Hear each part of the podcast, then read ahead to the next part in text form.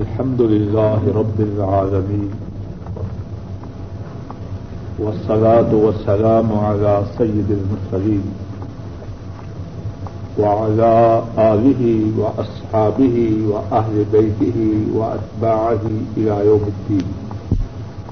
أعوذ بالله من الشيطان الرجيم. بسم الله الرحمن الرحيم. إن الصفا والمروة من شعائر الله. فمن حج البيت أو ائتمر فلا جناح عليه أن يطوف بهما. ومن تطوع خيرا، فإن الله شاكر عليم. بے شک صفا اور مروا اللہ کی نشانیوں میں سے ہیں۔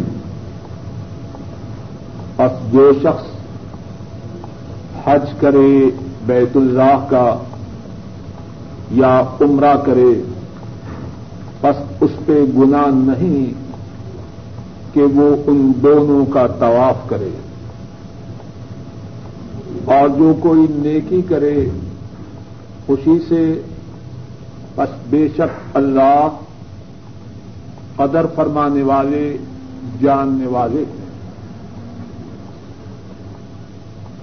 ان صفا والمروت من شعائر اللہ بے شک صفا اور مروا اللہ کی نشانیوں میں سے ہیں۔ بس جو شخص حج کرے، گھر کا یا عمرہ کرے، بس نہیں ہے گنا اس پر۔ یہ کہ طواف کرے ان دونوں کا۔ اور جو کوئی خوشی سے نیکی کرے، بس بے شک اللہ قدر کرنے والے، جاننے والے۔ ہیں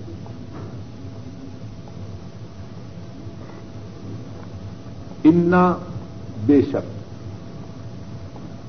الصفا المروا دو پہاڑیوں کے نام ہیں جو بیت اللہ کے جیوار میں ہیں۔ من سے شاعر شاعرہ کی جمع۔ اور مانا ہے نشان۔ فمن، پس جو شخص حج البعید حج کرے اللہ کے گھر کا۔ بعید اس سے مراد گھر۔ البعید اس میں معرفہ۔ آپ عربی، انگریزی میں کامن نون اور پراپر نون کہتے ہیں۔ ہاؤس دی ہاؤس جب ہاؤس ہو، گھر ہو، بیت ہو، کوئی گھر۔ اور جب البیت ہو دا ہاؤس، تو اس سے مراد بیت اللہ۔ اوے تمر یا عمرہ کرے۔ فلا جنا اس نہیں ہے گنا جنا گنا آلے ہے اس پر۔ وفا بہما یہ کہ طواف کرے ان دونوں کا۔ طواف کا لفظی معنی ہے چکر لگانا۔ اور یہاں مراد ہے صفا اور مروا کے درمیان سائی کا کرنا۔ ومن تطوع خیرن اور جو کوئی خوشی سے کرے نیکی فن اللہ شاکر علیم بس بے شک اللہ شکر کرنے والے، اس کی قدر کرنے والے، جاننے والے۔ اس آیت کریمہ کا پس منظر کیا ہے؟ اور صفا مروا پر سائی کی جو بات ہے اس کا پس منظر کیا ہے؟ اور پہلے جو آیات کریمہ ہم نے پڑھی ہیں، ان کے ساتھ اس آیت کریمہ کا کیا تعلق ہے؟ یہ باتیں، اور اس کے علاوہ کچھ باتیں جو اس آیت کریمہ میں ہیں، انشاءاللہ وہ عرض کرنی ہے اس آیت کریمہ کے شان نزول کے متعلق مختلف روایات ہیں۔ ان میں سے ایک روایت یہ ہے کہ مدینہ طیبہ کے انصاری اسلام لانے سے پہلے جب حج کے لیے آتے، بیت اللہ کا طواف کرتے، تو وہ صفا اور مروا کی سائی نہ کیا کرتے۔ ان کا بت منات تھا جو بیت اللہ سے دور ساحل سمندر کے کنارے پر تھا۔ وہ وہاں جا کے اس کا چکر لگاتے اور صفا مروا کی عیسائی نہ کرتے۔ اب جب مسلمان ہوئے، بیت اللہ کا طواف شروع ہوا تو ان کے ذہنوں میں اب بھی خیال تھا کہ صفا اور مروا کی سائی نہیں کرنی۔ ان کے خیال کی تصحیح کے لیے اللہ مالک الملک نے یہ آیت کریمہ نازل فرمائی۔ اس آیت کریمہ کے شان نزول کے متعلق ایک روایت یہ بھی ہے کہ صفا اور مروا پر دو بت تھے۔ ایک کا نام اساف اور ایک کا نام نائلہ تھا۔ اساف صفا پہاڑی پر اور نائلہ مروا پہاڑی پر موجود تھا۔ مشرقین مکہ نے اور دیگر مشرقین نے جب وہ بیت اللہ کا طواف کرتے تو اس کے ساتھ ساتھ ان دو بتوں کی پوجا و پرستش بھی کرتے ہیں۔ اب جب مشرق مسلمان ہوئے، شرک سے طائب ہوئے، توحید کے قائل ہوئے، تو اب انہوں نے یہ خیال کیا کہ صفا اور مروا پہ سائی نہیں کرتی۔ کیونکہ صفا اور مروا تو بتوں کی پوجا کے ٹھکانے تھے۔ ان کے اس خیال کی تصحیح کے لیے یہ آیت کریمہ نازل ہوئی۔ مفسرین نے دونوں روایات کو ملا کے یہ بات بیان فرمائی ہے کہ انصار کے خیال کی تصحیح کے لیے بھی اور مشرقین کے خیال کی تصحیح کے لیے بھی جو کہ اسلام میں داخل ہو چکے تھے۔ یہ آج نازی ہوئی۔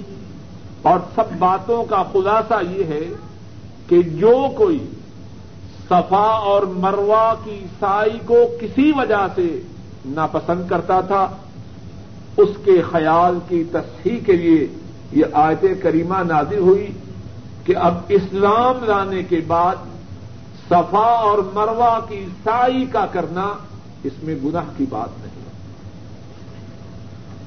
صفا اور مروا اللہ کی علامات میں سے ہیں۔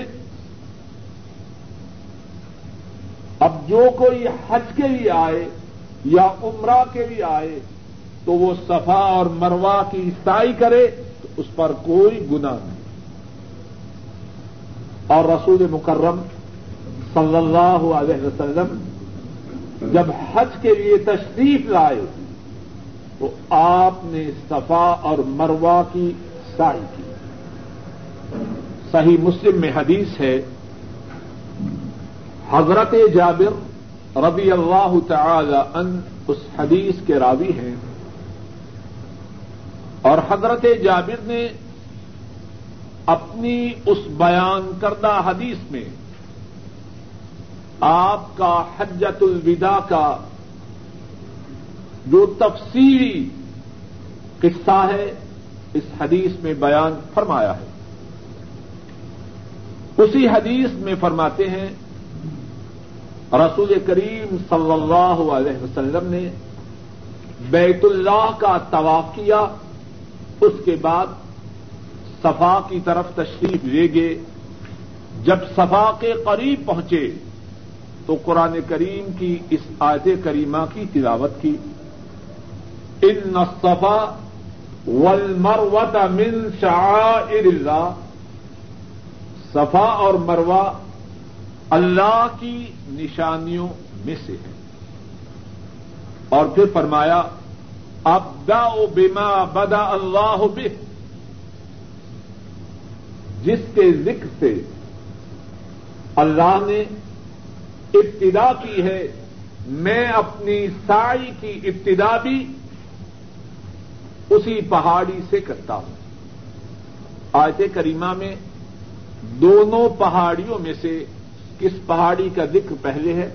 سفا فرمایا کہ میں بھی اپنی سائی کی ابتدا اسی پہاڑی سے کرتا ہوں۔ اس کے بعد رسول کریم صلی اللہ علیہ وسلم قبلہ رو ہوئے۔ اپنے چہرہ مبارک کو بیت اللہ کی طرف کیا۔ اور بعد روایات میں ہے، اپنے مبارک ہاتھوں کو اٹھایا۔ اور آپ نے جس طرح کے حضرت جابر رضی اللہ تعالی ان ان کی حدیث میں ہے، آپ نے یہ پڑھا، لا الہ الا اللہ وحدہ لا شریک له له الملک وله الحمد وهو على كل شيء قدير لا الہ الا اللہ وحدہ انجز وہ وعدہ ونصر عبدہ وحزم الاحزاب وحدہ اللہ کے سوا کوئی معبود نہیں. لا الہ الا اللہ وحدہ. نہیں کوئی معبود مگر اللہ تک تھا لہ الملک و لہ الحمد. بادشاہت صرف انہی کی ہے. ولہ الحمد۔ سب تعریف انہی کے لیے ہے۔ وہ اعلی کل شعی ان قدیر اور وہ اللہ ہر چیز پر قادر ہے۔ لا الہ الا اللہ وحدہ اللہ کے سوا کوئی معبود نہیں۔ کوئی پرستش کے، کوئی عبادت کے لائق نہیں۔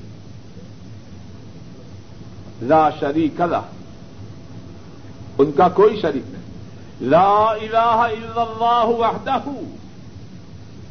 اللہ کے سوا کوئی عبادت کے لائق نہیں۔ وہ تنہا ہے۔ وہ منفرد ہیں وہ یکسر ہیں وہ بے نظیر و بے مثال ہیں انجدا وعدہ۔ انہوں نے اپنے وعدہ کو پورا فرمایا۔ اور وہ وعدہ کیا تھا کہ ہم نے تجھے اے محمد صلی اللہ علیہ وسلم اسی شہر میں داخل فرمانا ہے۔ جس شہر سے تیری قوم نے تجھ کو نکالا۔ وہ نفرا ابدہ اور اس اللہ نے اپنے بندے کی۔ اور اس بندے سے کیا مراد ہے؟ محمد صلی اللہ علیہ وسلم۔ وہ نفرا ابدہ اور اس بندے نے، اور اس اللہ نے اپنے بندے کی مدد فرمائی۔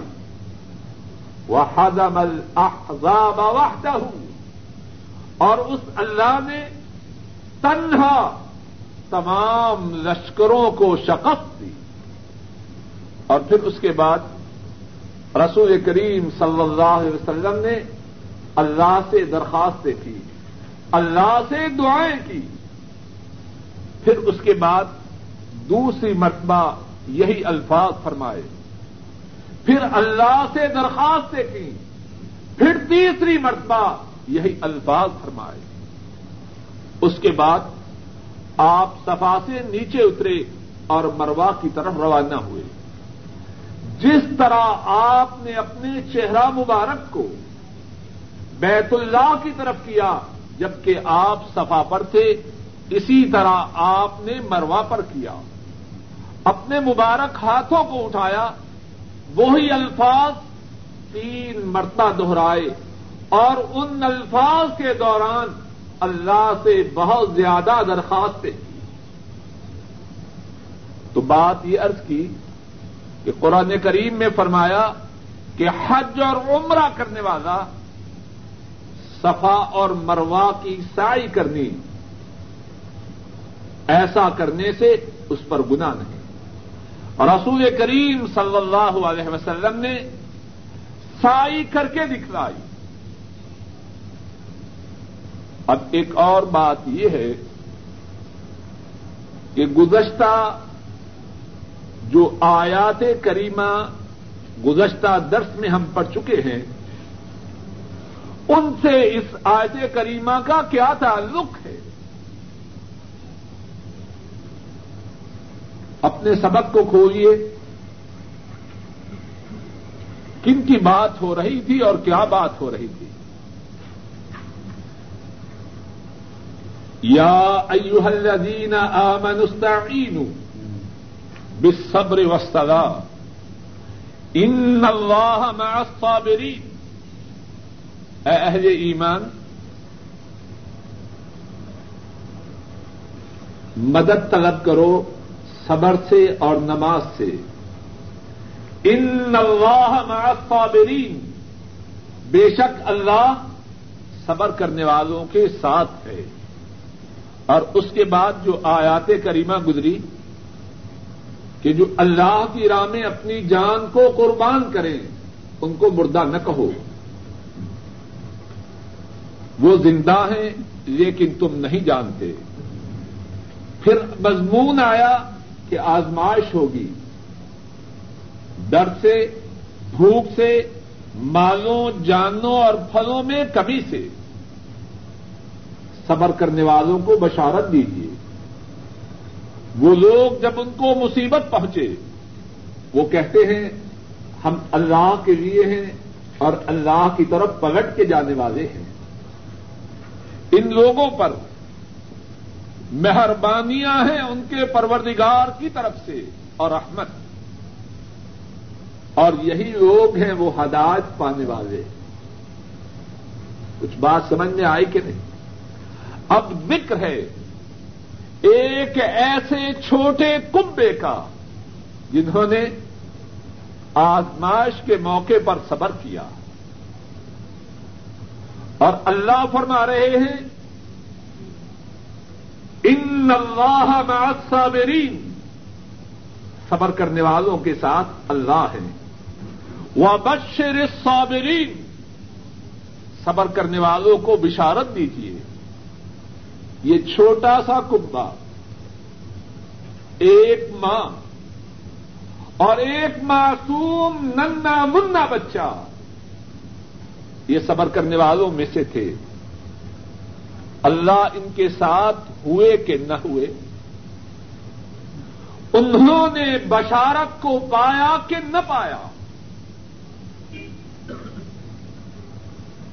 حضرت حاجر اسماعیل علیہ السلام کی والدہ محترمہ ابراہیم علیہ السلام ماں بیٹے کو لیے ہوئے شیرخوار بچہ ہے۔ صحیح بخاری میں ہے، شیرخوار بچہ ہے۔ ماں بیٹے کو لیے ہوئے بیت اللہ کے علاقے میں پہنچتے ہیں۔ اور اس وقت نہ وہاں انسان ہے، نہ کوئی چیز۔ ان کے پاس ایک تھیلا ہے، اس میں کھجورے ہیں۔ ایک مشکیزہ ہے، اس میں پانی ہے۔ جہاں اب بیت اللہ ہے، اس کے پڑوس میں لا کے بٹھا دیتے ہیں۔ اور خود واپس پلٹنے کا ارادہ فرماتے ہیں۔ معصوم بچے کی ماں پریشان ہے اور پریشانی بجا ہے اگر اپنے متعلق پریشان ہو تب بھی پریشانی کے لیے معقول سبب ہے اور اس کے ساتھ تو اس کا وقت جگر ہے جس پر مائیں اپنی کتنی جانیں قربان کر سکتی ہیں پریشان ہے اپنے شوہر محترم ابراہیم علیہ السلام سے عرض کر رہی ہے، یا ابراہیم این تذهب وتتركنا بهذا الوادي الذي ليس فيه انس ولا شيء۔ اے ابراہیم، کہاں جا رہے ہو؟ اس وادی میں چھوڑ کے جا رہے ہو نہ وہاں انسان ہے، نہ کوئی چیز ہے۔ اور ابراہیم علیہ السلام کی کیا کیفیت ہے؟ منہ موڑے جانے کا عزم رکھتے ہیں، کچھ جواب نہیں دے رہے۔ اور یہ قصہ کہانی کچی پکی بات نہیں، صحیح بخاری کی روایت ہے۔ حضرت عبداللہ ابن عباس رضی اللہ تعالی عنہما اس کو بیان کر رہے ہیں۔ ابراہیم علیہ السلام کچھ جواب نہیں دیتے۔ ان کی زوجہ محترمہ حضرت حاجر کہتی ہے، اللہ امرک اللہ امرک بحادہ اے شوہر محترم، آپ جو ہم کو یہاں چھوڑ کے جا رہے ہیں، کیا اللہ نے ایسا کرنے کا آپ کو حکم دیا ہے؟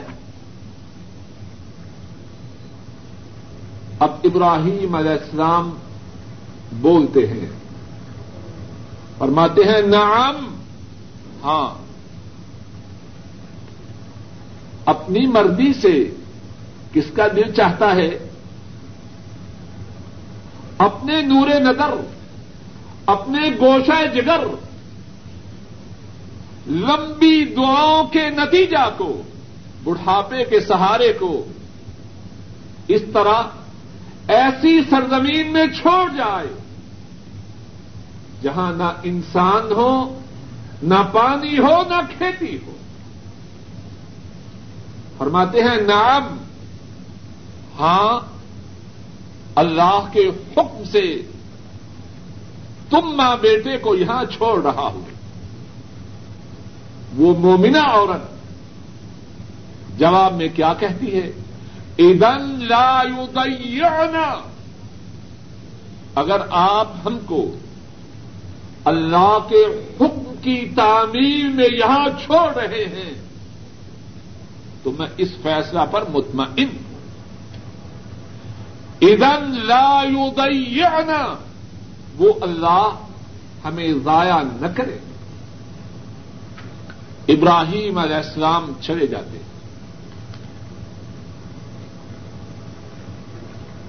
ماں بچے کو دودھ پلاتی ہے۔ جو پانی موجود ہے، وہ بھی پلایا جاتا ہے۔ اب کتنی دیر جائے؟ پانی ختم ہوتا ہے۔ بچہ پیاس سے تڑپتا ہے۔ اب ماں کب صبر کرے؟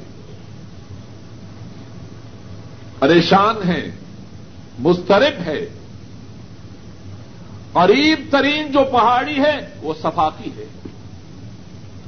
اور اسماعیل علیہ السلام عین اسی مقام پر ہیں، جہاں آج چاہے زمزم ہے۔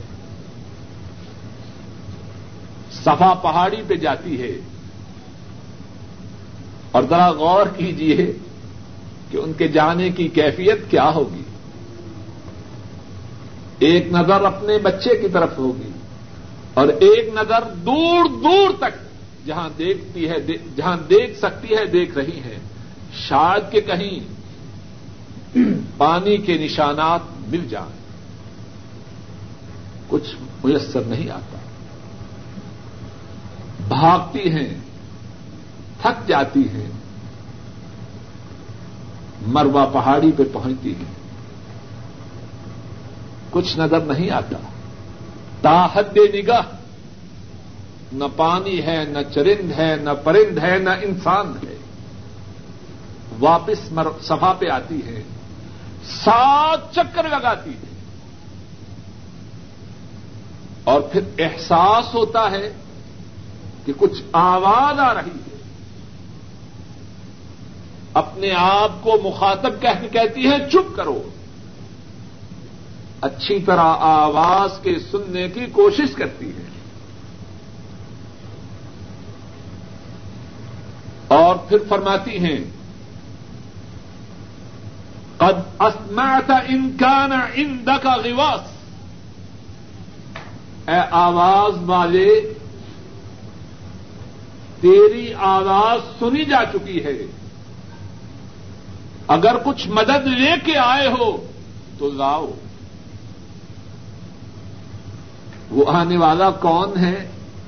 بعض روایات میں ہے کہ وہ آنے والے جبریل ہیں۔ اور بعض روایات میں ہے حضرت جبریل علیہ السلام، ام اسماعیل حضرت حاضر سے فرماتے ہیں، من ان تو کون ہے؟ فرماتی ہیں انحاجر ام ولد ابراہیم۔ میرا نام حاجر ہے، ابراہیم کے بچہ کی ماں۔ جبریل فرماتے ہیں فعیلا من واقع رقما ابراہیم جب تمہیں یہاں چھوڑ کے گئے تو تمہیں کس کے سبرد کیا؟ حضرت حاضر فرماتی ہیں اللہ جب یہاں سے گئے، تو ہمیں اللہ کے سپرد کر کے گئے۔ جبریل جواب میں فرماتے ہیں وکا رقما علاقہ ابراہیم نے تمہیں اس کے سپرد کیا ہے، جو کافی ہے۔ علیہ صلاح بے کا فن ابدا بندے سمجھے تو صحیح۔ علیہ صلاح بے کا فن ابدا کیا اللہ اپنے بندوں کے لیے کافی نہیں؟ لیکن ہم میں سے بہت سے لوگوں کی بدبختی یہ ہے، وہ اللہ کو کافی سمجھتے نہیں۔ پھر کیا ہوتا ہے؟ جبریل علیہ السلام اپنی ایڑی یا اپنا پر اس مقام پہ مارتے ہیں جہاں بچہ ہے، اللہ کے حکم سے زمین سے پانی نکلتا ہے۔ اب وہی حاضر بھاگم باغ، اپنے رخت جگر، اپنے نور چشم کے پاس آتی ہے۔ اور پانی کو پاتی ہے۔ نبی کریم صلی اللہ علیہ وسلم انہوں نے بیان فرمایا کیا اس پانی کو اکٹھا کرتی آپ فرماتے ہیں، یرحم اللہ ام اسماعیل لوتا کا زمزم لکانت زمزم و عینم معینا۔ اگر حاضر اس زمزم کے پانی کو نہ روکتی، تو زمزم ایک جاری چشمہ ہوتا۔ اور پھر اس کے بعد جبریل حضرت حاضر سے فرماتے ہیں رات خاف اغویا ہلاکت کا ڈر نہ کرنا۔ تمہارے دل میں یہ خوف نہ آئے۔ کہ تم تباہ برباد ہو جاؤ گے۔ ہونا بیت اللہ یبنی حاد الغلام و ابو یہاں تو بیت اللہ ہے یہی بچہ جس کے متعلق تو مسترب تھی، جس کے متعلق تو پریشان تھی، کہیں پیاس سے تڑپ تڑپ کے مر نہ جائے۔ اس بچے سے تو اللہ نے بہت کام لینا ہے۔ یپنی ہاد الغلام و ابو یہاں اللہ کا گھر ہے، جس کو یہی بچہ اور اس کے باپ بنانے والے ہیں۔ وہ بشر صابرین ان اللہ صابرین اللہ صبر کرنے والوں کے ساتھ ہے کہ نہیں؟ صبر کرنے والوں کے لیے بشارت ہے کہ نہیں؟ کوئی صبر کر کے تو دکھائے۔ یہاں اللہ کا گھر ہے۔ یبنی ہاد الغلام و ابو۔ یہ بچہ اور اس کا باپ اس گھر کو بنائیں گے۔ اور اس کے بعد کیا فرمایا؟ ان اللہ لا یضیع عہد ضائع نہیں کرتے۔ کوئی اللہ کا بن کے تو دکھلائے آزماش پہ صبر کر کے تو دکھلائے۔ ان اللہ لا یضیع عہد اللہ اپنے اہل کو ضائع نہیں کرنے والے۔ اور پھر صبر کرنے والوں کی جو عزت ہے، ان کی جو قدر ہے، ان کی جو تعظیم و تشریف ہے، اس کو ذرا دیکھیے۔ حضرت حاضر نے اللہ کے حکم پر صبر کیا، آزمائش و ابتدا آئی جزا فضا نہیں کیا۔ اپنے بالوں کو نہیں نوچا، اپنی رخساروں کو نہیں پیٹا، اپنے گرے باندھ کو چاک نہیں کیا، بلکہ آزمائش کے موقع پر کیا کہا؟ ادن لا اگر اللہ کے حکم کی تعمیر میں آپ ہم کو یہاں چھوڑ کے جا رہے ہیں، تو ہمارا اللہ ہمیں ضائع نہ کرے گا۔ اور اللہ کی طرف سے ان کے لیے جو عیانت آئی، ان کے لیے جو تائید غیبی آئی، وہ تو پڑھ چکے ہیں، سن چکے ہیں۔ استطاع ذرا اور دیکھیے۔ قیامت تک کوئی عمرہ کرنے والا، کوئی حج کرنے والا عمرہ کرے یا حج کرے، تب تک اس کا عمرہ مکمل نہیں۔ تب تک اس کا حج مکمل نہیں۔ جب تک اس صفا اور مروا پہ سائی نہ کرے، جس پر ام اسماعیل حضرت حاجر نے سائی۔ کتنی تقریب ہے اللہ کی طرف سے۔ کتنی تعظیم ہے اللہ کی طرف سے، کتنی قدردانی ہے اللہ کی طرف سے، ان کی جو اللہ کے فیصلوں پر ثابت قدم رہتے ہیں۔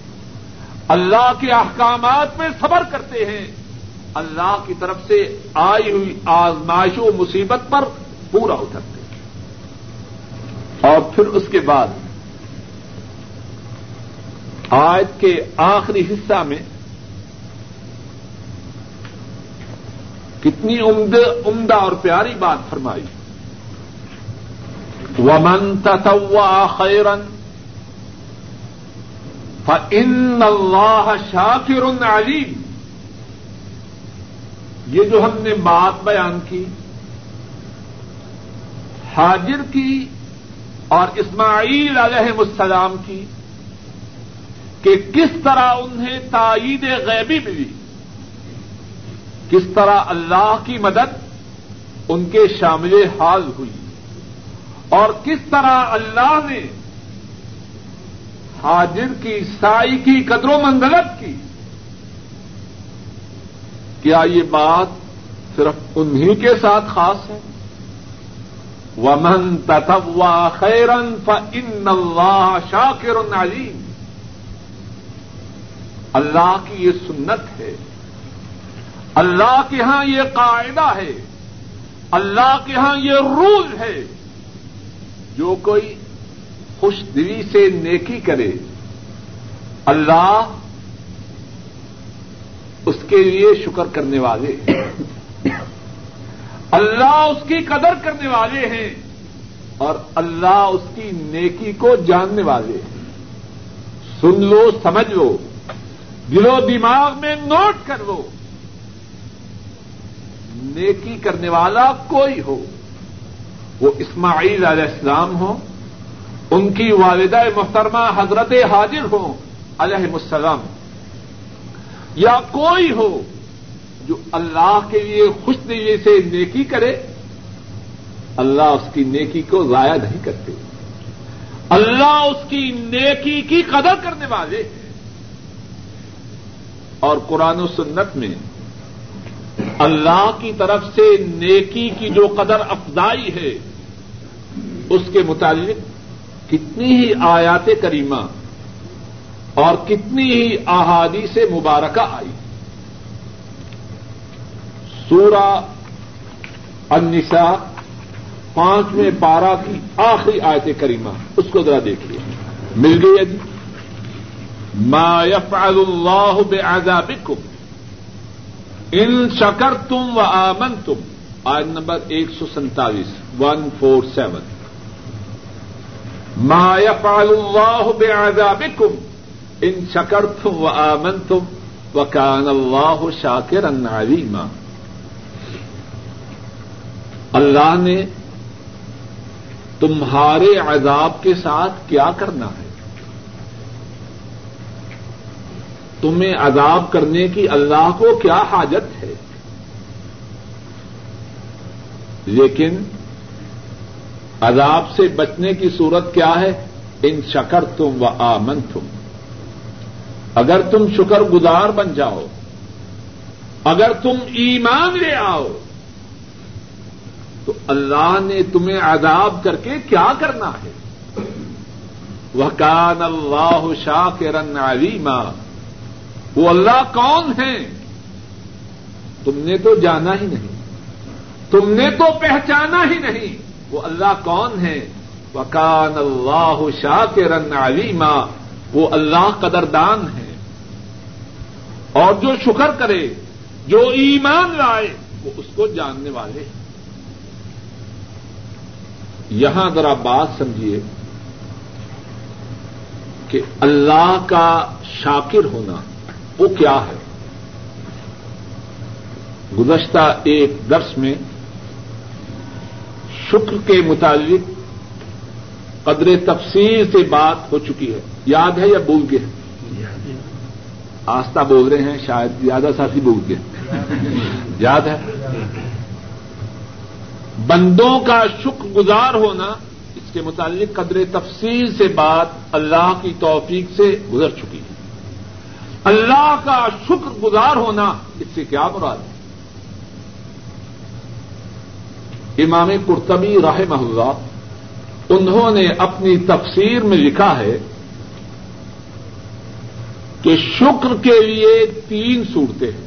ایک تو شکر کی ہم نے تین قسمیں بیان کی، شکر القلب، شکر السان شکر الجوار دل کا شکر، زبان کا شکر آزا کا شکر، یہ اور تقسیم۔ بعض علماء فرماتے ہیں کہ شکر کی ایک اور اعتبار سے تین صورتیں آدمی جس کا شکر کرتا ہے، وہ اس سے بڑا ہے، اس کے برابر ہے، اس سے چھوٹا ہے۔ شکر کی تین صورتیں اس کے اعتبار سے جس کا شکریہ کیا جائے تو بعض علماء فرماتے ہیں، جو اپنے سے آلہ ہے، اس کا شکر یہ ہے کہ اس کی اطاعت کی جائے۔ جو اپنے برابر ہے، اس کا شکر یہ ہے، اگر کوئی احسان کرے، تو اس کے احسان کے بدلا میں اس سے احسان کیا جائے۔ اور بڑے کا شکر چھوٹے پہ کیا ہے کہ وہ اپنی عنایات، اپنی کرم نوازیاں اپنی نوازشات چھوٹوں پہ کریں۔ ہم چھوٹے ہیں، اللہ بڑے ہیں۔ ہم حقیر ہیں، اللہ عظیم ہے ہم ناچیز ہیں، اللہ سب کچھ ہے۔ ہمارا شکر گزار اللہ کے لیے ہونا وہ کیا ہے؟ کہ اللہ کی اطاعت کریں۔ اور اللہ کا شکر ہمارے لیے کیا ہے کہ اللہ ہم پہ اپنی نعمتیں نازل فرمائے۔ تو اب ذرا دیکھیے کہ اللہ کس طرح قدر کرتے ہیں۔ قرآن کریم میں ایک مقام پہ فرمایا، من جا ابل حسن ہم بعد نکالو ذرا پتا من جا ابل حسن فلح اشر امسالحا اگر کوئی ایک نیکی کرے، ایک سو پچاس سفا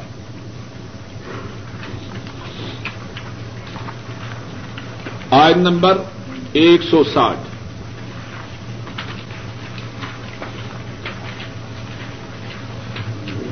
منجا ابل حسن فلاح اشرو ام صالحہ اگر کوئی ایک نیکی کرے،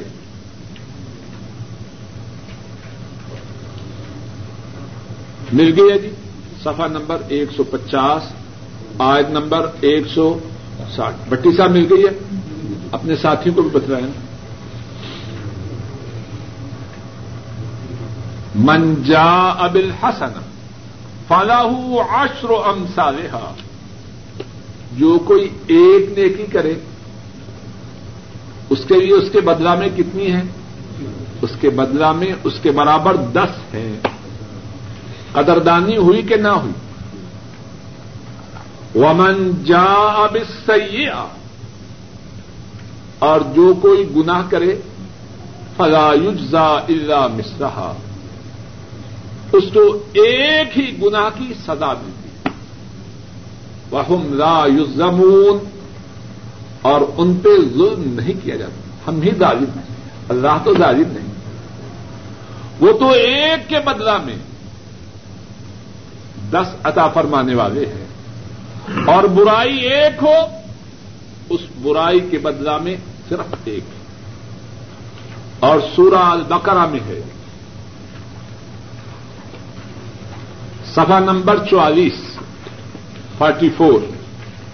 آئن نمبر دو سو اکسٹھ۔ مسال اللہ دین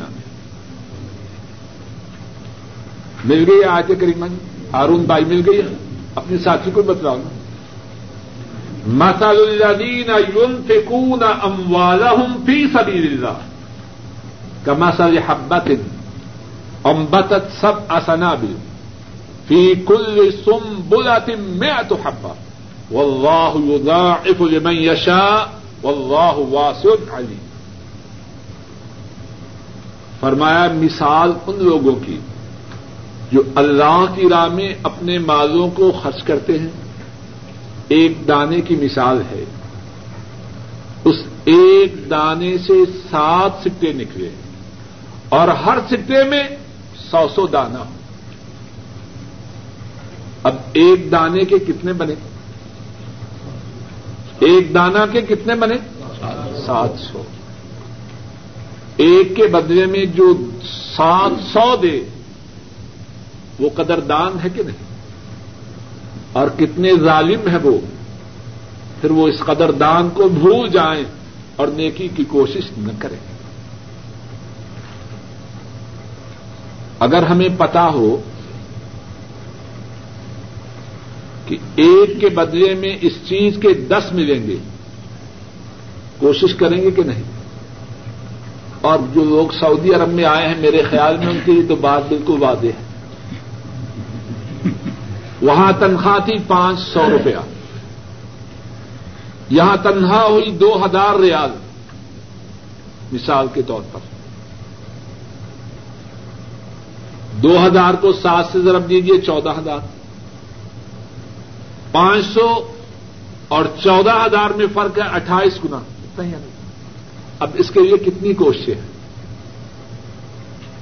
کوششیں ہیں کہ نہیں؟ ایسے بھی لوگ ہیں اپنی، اپنے گھر والوں کے زیورات بیچ کے آتے اور ایسے بھی ہیں اپنے مکان فروخت کر کے آ رہے ہیں۔ اور ایسے بھی ہیں جعلی ویزے پہ آتے ہیں، آتے ہی گرفتار ہوتے ہیں۔ ہیں کہ نہیں مثال؟ اور کچھ پتا نہیں کہ یہ اٹھائیس گنا یا بیس گنا یا دس گنا ملنا ہے یا بیکار ہی رہنا ہے یا خسارہ کر کے جانا ہے۔ کچھ یقین ہے کسی کو؟ اور یہ بھی کچھ پتا نہیں یہاں سے کما کے روپے لے کے جانا ہے یا آدمی کی لاش واپس جاتی ایسے نہیں جن کی لاشیں جاتی ہے کہ نہیں؟ اس کو مسلسل چٹھیاں آ رہی آپ بڑے مہربان ہیں، ہماری آپ سے بڑی پرانی دوستی اور رشتے داری ہے۔ خدا کے لیے بلا لو چکر یہی ہے نا کہ وہاں سے یہاں تنہا دس گنا یا سات گنا یا پانچ گنا یا بیس گنا یا تیس گنا ملنے کی توقع ہے۔ اور یہاں ایک کے بدلا میں سات سو اور یہ توقع ہے یا پکی بات ہے۔ امن اسدق من اللہ قیلا امن اسدق من اللہ حدیثا اللہ سے زیادہ سچی بات کس کی ہے؟ ہے کوئی؟ اور کیا سات سو پہ بات رک جاتی ہے؟ واللہ یضاعف لمن یشاء اللہ جس کے لیے چاہیں سات سو سے بھی زیادہ دے۔ واللہ واسع علیم اور اللہ کے خدانوں میں کیا کمی ہے؟ اللہ فراخی والے ہیں اور جاننے والے ہیں۔ اور صحیح بخاری میں بھی حدیث ہے۔ حضرت عبداللہ ابن عباس رضی اللہ تعالی عنہما بیان فرماتے ہیں۔ رسول کریم صلی اللہ علیہ وسلم نے ارشاد فرمایا کہ جو کوئی نیکی کرے قطب اللہ له اشر حسنات الا سب اے آتے الا آفن کثیرا جو کوئی نیکی کرے، اللہ ایک نیکی کے بدلا میں دس سے لے کر سات سو تک لکھتے ہیں۔ اور فرمایا، سات سو بھی کوئی حد نہیں ہے۔ اضعافن کثیرا۔ بہت زیادہ بڑھا بڑھا کے ایک نیکی کو لکھا جاتا ہے۔ اللہ شاکر ہے کہ نہیں؟ قدردان ہے کہ نہیں؟ اور اسی کا دوسرا پہلو بھی سمجھ لیجیے اگر کوئی گناہ کرے، اگر کوئی گناہ کرے، تو کتنے لکھے جاتے ہیں؟ اور ایک بھی ضروری نہیں۔ ایک حدیث میں ہے، حضرت ابو سعید الخدری رضی اللہ تعالی عنہ بیان کرتے ہیں۔ رسول کریم صلی اللہ علیہ وسلم نے فرمایا تو بے مسلحا یتجاوز اللہ انہا ایک گناہ کے بدلہ میں ایک ہے کب جبکہ اللہ معاف نہ فرما دے۔ اور اگر معاف فرما دیں تو ایک بھی تحریر نہیں کیا جاتا۔ اور اس کا ایک اور پہلو بھی ہے کہ اگر کوئی شخص گناہ کا ارادہ کرے، صحیح مسلم میں ہے، حضرت ابو حریرا رضی اللہ تعالی عنہ بیان کرتے ہیں۔ رسول کریم صلی اللہ علیہ وسلم فرماتے ہیں اللہ مالک الملک اپنے فرشتوں سے فرماتے ہیں ادا ہم ابدی بے سیاتن فلا تک تمہ آ گئی اگر میرے بندے نے گناہ کا ارادہ کیا ہے، اس گناہ کو اس کے کھاتے میں نہ لکھنا۔ فن فعدا املا فختبوہا سیاح ہاں اگر اس نے ارادہ کے بعد اس گناہ کو کر لیا، پھر اس کے کھاتا میں ایک گنا تحریر کرنا۔ تو بات کا خلاصہ یہ ہے، فمن تتوا خیرن ان اللہ شاکر علیم جو کوئی خوش دلی سے نیکی کرے، تو پھر وہ سمجھ لے کہ اللہ قدر کرنے والے اور جاننے والے ہیں۔ اللہ مالک الملک اپنے فضل و کرم سے کہنے والے کو اور سب سننے والوں کو زیادہ سے زیادہ نیکیاں کمانے کی توفیق عطا فرمائے۔ ایک اور سوال یہ ہے کہ اشد مجبوری کی بنا پر سود پر قرض لیا جا سکتا ہے کہ نہیں؟ سوال کے متعلق وضاحتی سوال یہ ہے کہ اشد مجبوری کیا ہے؟ لوگوں نے اشد مجبوری کے مفہوم کو بہت زیادہ وسیع کیا ہے۔ شادی ہے بیٹے کی یا بیٹی کی؟ اب اللہ کی جتنی نافرمانی کے پروگرام ہیں، ان کو پورا کرنا ہے۔ اور ان کے لیے پیسے نہیں۔ اب کی بڑی شدید مجبوری ہے اور قرض کوئی ویسے دیتا نہیں، سود پہ قرض دے بڑی مجبوری۔ خدا تجھے ہدایت دے، یہ مجبوری نہیں۔ مکان ہے، معمولی رہائش کا بندوبست ہے۔ کرائے پر یا تھوڑے سے پیسے ہیں جس سے سر چھپانے کے لیے کٹیا بن سکتے ہیں۔ نہیں۔ اب پڑوسیوں کا مکان ہے، وہ دو منزلہ ہے۔ انہوں نے اے سی بھی لگا رکھا ہے اور ان کے گھر بی سی آر بھی ہے۔ اب گھر کی ساری ضرورتیں پورا کرنی ہے بڑی اشد مجبوری ہے۔ اب یہ سود پہ رکھ لینی چاہیے، یہ کوئی مجبوری نہیں۔ مجبوری کیا ہے؟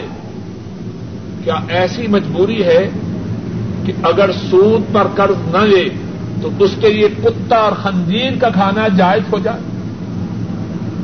مجبوری ہے نا؟ اب مردار موجود ہے، کتا موجود ہے، خنزیر موجود ہے۔ اب اتنا، اتنے بھی وسائل نہیں کہ کوئی ایسی چیز کھا لے کہ زندگی بچ سکے۔ کتا اور خنزیر کھانا پڑے گا۔ یہ تو مجبوری کی بات ہے۔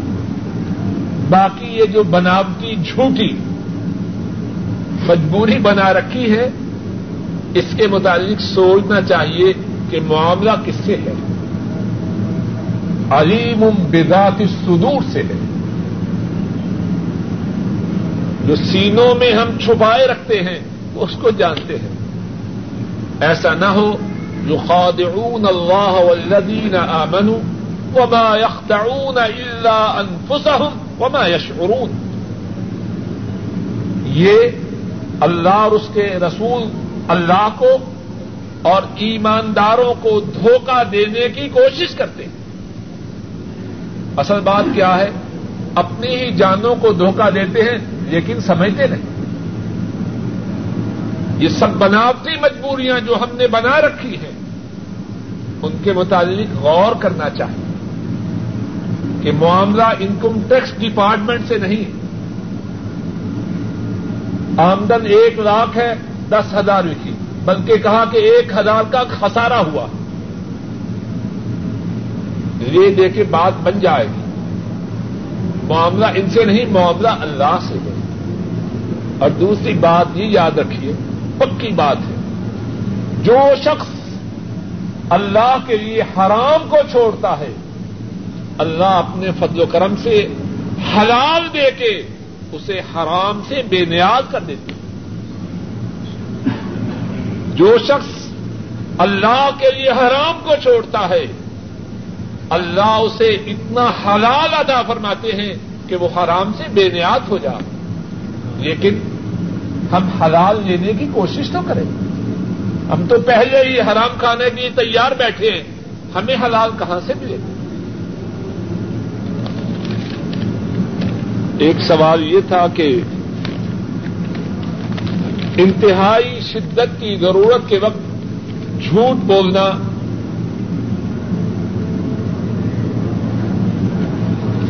جائز ہے کہ نہیں؟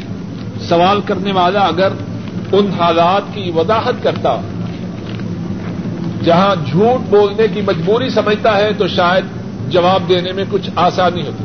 باہر قید جو جھوٹ بولنے کی جو اجازت ہے، تین مقامات کا احادیث شریفہ میں ذکر ایک بات، جنگ کے موقع پر دشمن کو صحیح بات نہ بتلا دوسری بات، دو مسلمان بھائیوں کے لیے اصلاح کی خاطر۔ جھوٹ بولا جائے۔ ہر عام طور پر لوگوں کی کیفیت تو گٹ ہے نا۔ مسلمانوں کو، بہن بھائی کو، بھائیوں کو، بہنوں کو رشتے داروں کو آپس میں لڑانے کے لیے جھوٹ اپنی طرف سے بناتے۔ بات عکس تھی کہ ان کے درمیان اصلاح کرنے کے لیے اگر جھوٹ بھی بولنا پڑے تو بول لیا جائے۔ معاملہ بہت سے لوگوں کے ہاں اس کے الٹ ہے۔ اور تیسری صورت خامن اپنی بیوی سے کچھ باتوں کے متعلق جھوٹ بول سکتا ہے۔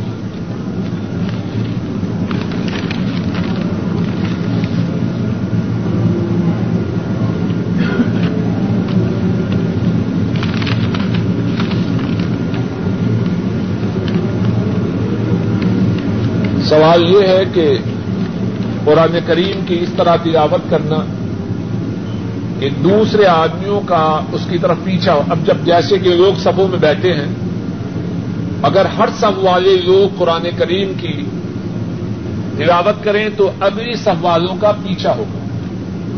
میرے محدود علم میں اس بارے میں، احادیث شریفہ میں کچھ نہیں آیا۔ اور اگر اب کوئی شخص مسجد میں آئے، قرآن پڑھنے کو اس کا دل آئے اور اس طرح لوگ بیٹھے ہوں تو اس وجہ سے قرآن کریم کی تلاوت سے نہ رکا رہے۔ ویسے قرآن کریم کا جتنا ادب ہو ٹھیک ہے، لیکن اس بارے میں چونکہ احادیث شریفہ میں ایسی بات نہیں کہ پیچھا کرنے کی صورت ناجائز ہے، تو اس لیے اگر بات ثابت ہو، اسی پر عمل کیا جائے۔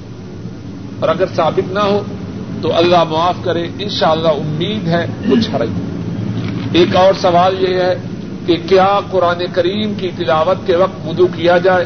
جواب یہ ہے، بہتر یہی ہے کہ قرآن کریم کی تلاوت کرتے وقت انسان با وضو۔ اور بعض لوگ اس سے بھی استدلال کرتے ہیں، لا یمسہ الا المتحرون قرآن کریم کو وہی چھوئے جو پاک اور بعض لوگ کہتے ہیں کہ جو طلبا ہے، جو قرآن کریم کو حفظ کرتے ہیں، جو قرآن کریم کو ہما وقت اٹھائے رکھتے ہیں، ان کے لیے اس بات کی اجازت ہے کہ اگر ان کا وضو باقی نہ بھی رہے تو وہ قرآن کریم کی تلاوت کر سکتے ہیں۔ بات کا خلاصہ یہ ہے، بہتر یہی ہے کہ آدمی جب قرآن کریم کو پکڑے تو با